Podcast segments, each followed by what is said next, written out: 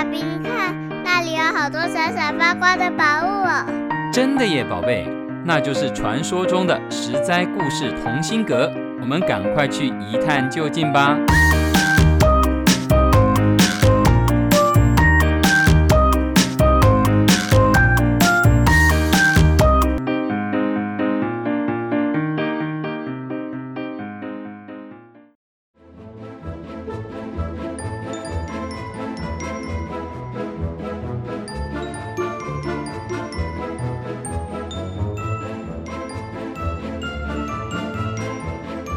亲爱的小朋友们，欢迎来到十灾故事同心阁。我是口袋里装满惊奇故事的回糖姐姐。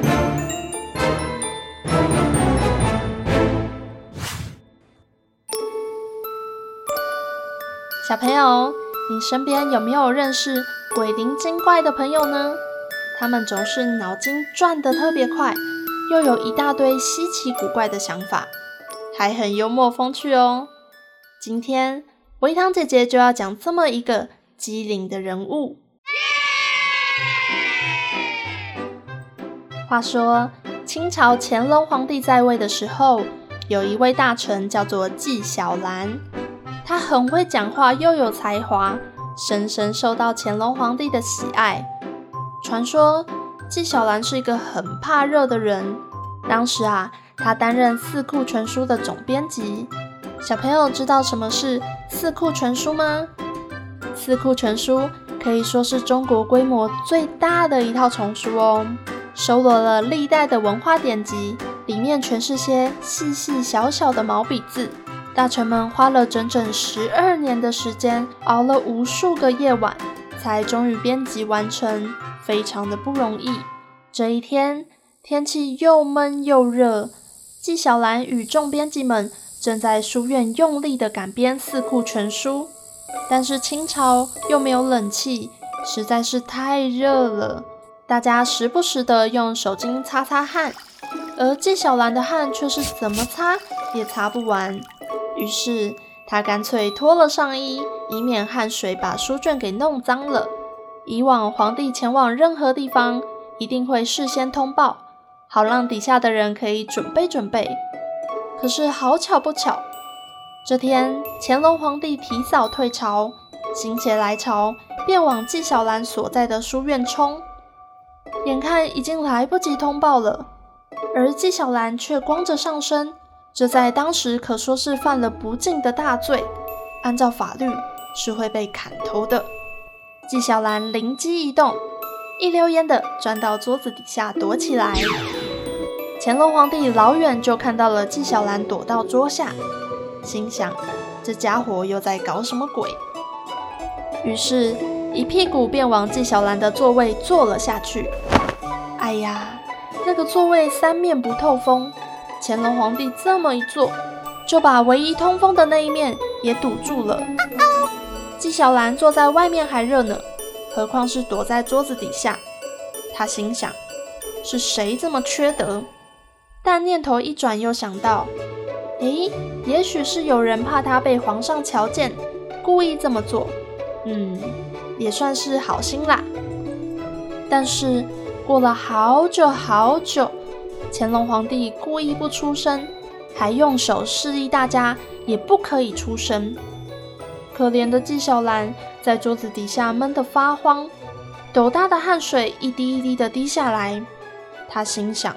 再不出声，也不用等午门斩首了，闷也得闷死了。于是小声的问道：“老头子走了没啊？”乾隆皇帝一听，便说：“朕就在这里。”糟糕，还是没能躲过去。纪晓岚硬着头皮赶忙出来拜见皇帝。乾隆皇帝一见到纪晓岚这个模样，心里被逗乐了，但表面上还是板着脸孔说：“纪晓岚。”你为何叫朕老头子？你倒说说看，说的有道理就饶你一命，没有道理就免不了一死。只见纪晓岚理了理衣裳，不慌不忙地说：“老头子，老是长寿的意思，头，天下万物的首领叫做头，子则是对圣贤之尊称，就像是孔丘、孟轲被称为孔子、孟子，因此啊，这三个合起来便尊称为老头子。乾隆皇帝噗嗤一笑，本来就只是想寻纪晓岚开心，何况四库全书还指望着他完成呢。看到纪晓岚满身大汗，不禁怜惜地说：“来人，上茶。”纪晓岚刚要端起茶碗，乾隆皇帝苗头一转，突然喝道：“别动，纪爱卿，人都说你极致与文才，朕要考考你，看看你是不是真的厉害。朕每讲一句话，你来给朕对一句诗，对得上则重重有赏，对不上啊，则连同刚刚对朕不敬的事。”一同罚。乾隆皇帝便开始出题。昨天夜里，娘娘生了个娃儿。纪晓岚不加思索地对道：“昨夜后宫降真龙。”乾隆又说：“是个女娃儿。”纪晓岚又对道：“月里嫦娥下九重。”乾隆说。可惜刚刚生下来就夭折了。纪晓岚张口便说：“天上人间留不住。”乾隆说：“你知道怎么死的吗？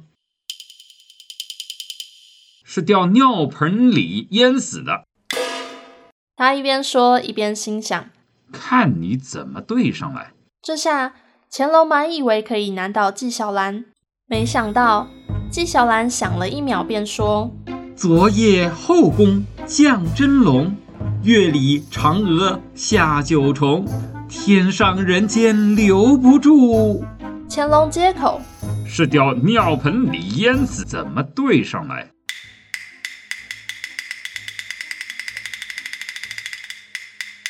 纪晓岚说：“翻身跳入水晶宫。”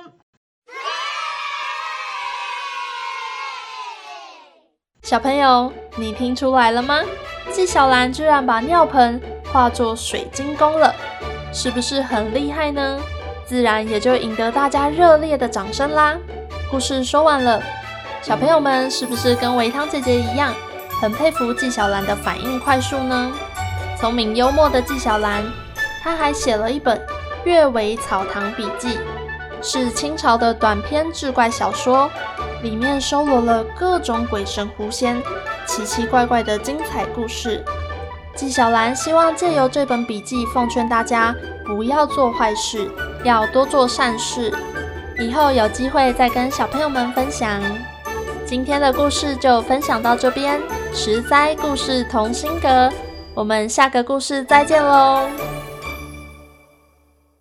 以上由实在实在网络教育学院制作播出。